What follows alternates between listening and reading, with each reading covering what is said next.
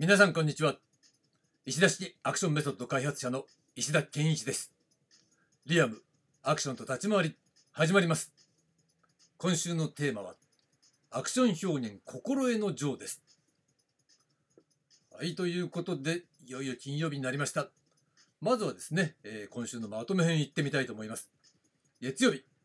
月曜日はイントロ編ということで、プロと素人ねプロとど素人が混在してしまう理由はなぜかというようなね話で、えー、まあ無空中枢構造の話をねまたしたわけですね。で火曜日は立ち位置問題。これもまた重要ね。一番重要なのは、えー、筆頭に来るね筆頭に来るのがこの立ち位置な問題ということで、えー、ゴール設定もね含めた話をちょっとね展開しました。そして水曜日は、えー、時代交渉的発想からの脱却。つまり既存技術にねこだわっちゃったり依存しちゃったりするっていうのはそれ時代交渉的な発想だから、えー、そこがね重要な作品だったら有効に機能するけど、アクションっていうのはね、えー、大体において関係ないです、それはという話をしたわけなんですね。で昨日木曜日は様式美が基本ということで、形を作る練習が基本なんです。そこをマスターした上でリアルな動き、泥臭い動きっていうことをやっていくっていうか、まあそれはあまり練習ではやる必要ないんだけどね。で上手くなるためにはまさしくアクション、アクションスター級になるためにはそこの部分が重要というのが楷書と草書の例えというところで表現できるわけなんですね。そこまでがまあ様式美が基本ということで、今日のテーマは金曜日、自分自身を表現することというテーマですね。これなんたって自分自身を表現することね、皆さんご存知の通りブルース・リーさんの発言でよく出てくるわけなんですがね、特に私が重視しているピエール・バートン賞のね中で、えー、ブルース・リーさん語ってますね、その重要性をね。でまあやっぱりそれは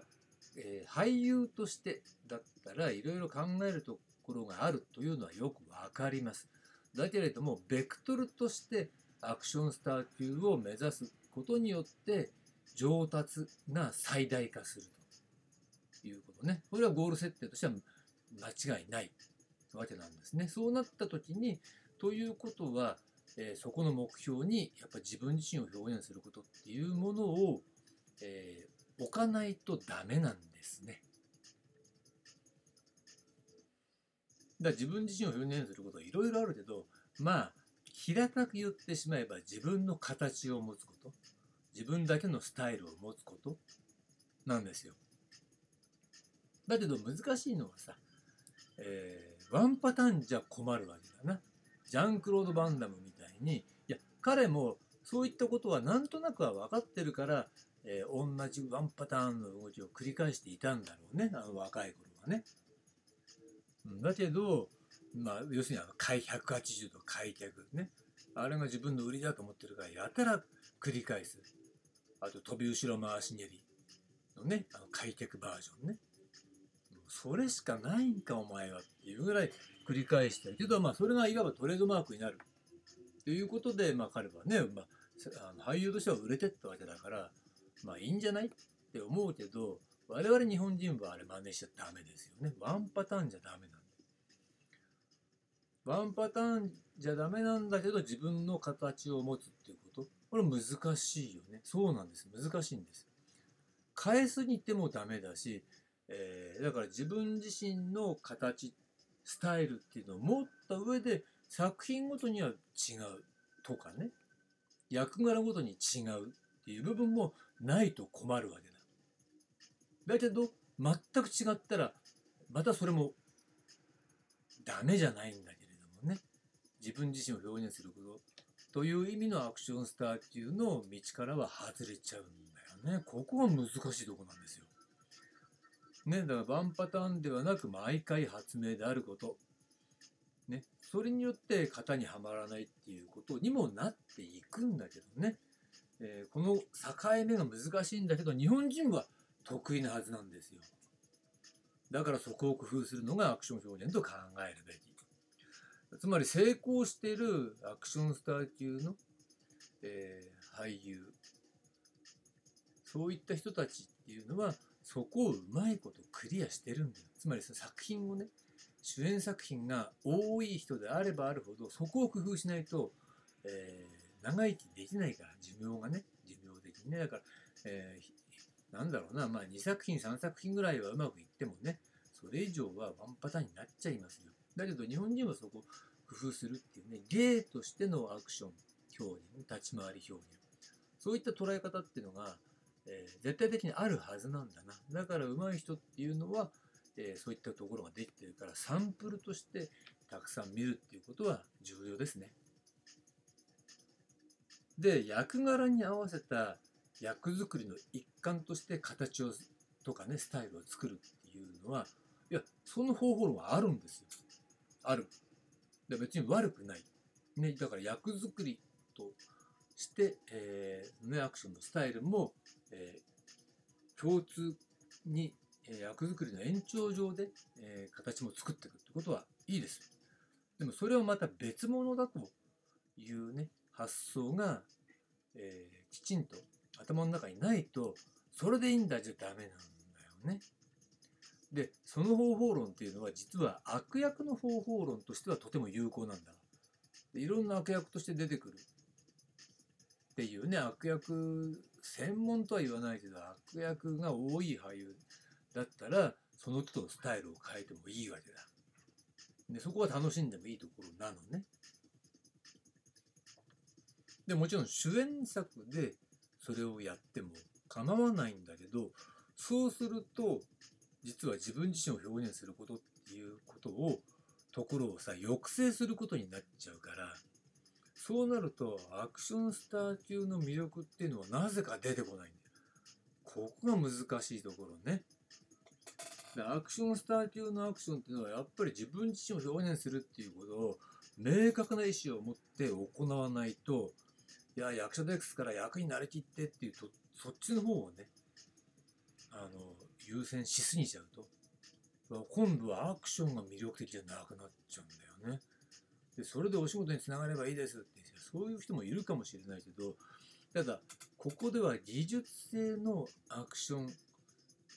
ていう、アクションっていう部分だよね。アクションスター級だよね。そこをゴール設定にすることで、えー、上達が最大化しますよっていうのが私の考え方だから、やってもいいんだけど、じゃあそれは分けるべきだ。主役をやるときは基本的に自分自身を表現する、ね、主役じゃないとき、えー、特に悪役系をやるときっていうのは、えー、全く別の人間になりきるっていう役作りとともに、えー、アクションのスタイルまで変えるということね。そういったことをやると、えー、自分のスタイルっていうものを、ね、壊さないでも済むじゃないですか、ね。自分自身を表現するっていう自分のスタイルを崩さないで、えー、そういった、えー、違った表現っていうものをに俳優として取り組むこともできるというところね。最終的にはそこの使い分けみたいなものっていうのは、まあ、その人次第ね。だから誰も強制はできない。だけれども、えー、上達っていうものを考えたときに、役作りの一環として立ち回りの動きのスタイルまで、えー、変えてしまうと面白くなくなっちゃうし、アクションが魅力的じゃなくなっちゃうし、ということはアクションスター級の、えー、印象というものを見てる側に与えることはできないというのは一つのデメリ、デメリットとしてはあります。だけど、いやいや、アクションの人って思われたくないですからっていう人はいいんだけど、まあおそらく最初からね、その姿勢で臨んじゃうと、うん、まち、ま、間違いなく技術性の上達っていうのは、えー、上限がね、見えてきちゃうっていうか、うん、そういった段階にとどまってしまいますよっていうことかな。うん。だからそこはちょっと注意した方がいいところですね。で、自分自身を表現することっていうのは、ある意味金太郎飴的な側面と、ね、常に変化する側面の絶妙なバランス感覚が必要なんですよ。だから同じところがないと見てる側が混乱するからさ、さ、いつも、いや、あの俳優のあそこがかっこいいから見たいのにさ、みたいなね。ブルース・リーがさ、全く別人になって戦ったとしたら、がっかりでしょ。例えば、ドラゴンの怒りの鉄拳っていう映画でね、道場に変装してさ、ブルース・リーがね、なんか 2, にかいかさんかいくらい変装して、道場の中に探りを入れるシーンがありますよね。で、なんだかさ、あの自分でさ、あの電話線かなんか切ってからさ、あ、すいません、電話でーす、みたいな。電話工事来ましたー、みたいな。アホの、ね、電話工事し、工事の人をね、えー、自分でこうね、演じて、なんてシーンがあったけど、あのアホのまんまもしブルース・リーが戦ってしまったら、ちょっとそれまで期待してた人がっかりだと思うんだよね。まあでもちょっと今までやってなかったら、このアホのまんま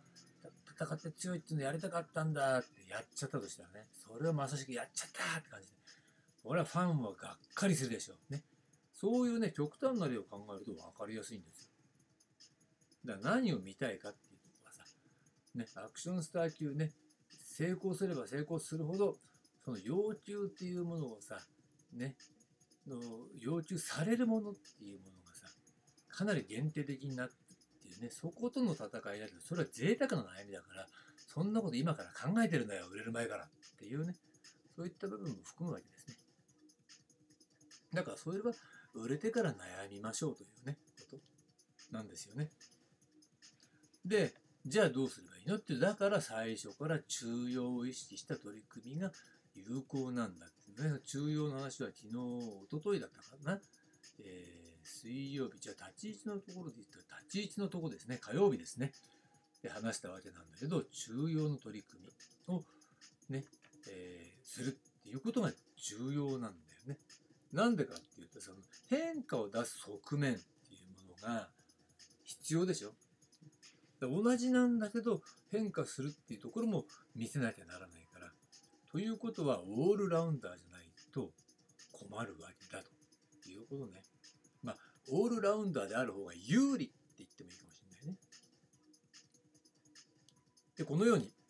単に動きの追求ではない表現の領域に取り組むのがアクション表現の最重要ポイントである。つまり、ここに芸術的なやりがいがあるわけですね。だから動きの追求だけでは単なる中身のない運動だから面白くないのであると。でもそこをやっちゃうのが素人なんだよね。なんで素人なのっていうと、発想として、えー、そういうスポーツ的な運動的な発想しかできないから。うん、だからそれは前も話したと思うんだけど、あの難易度が高い技をやればやるほど、えー、表現もすごくなるっていう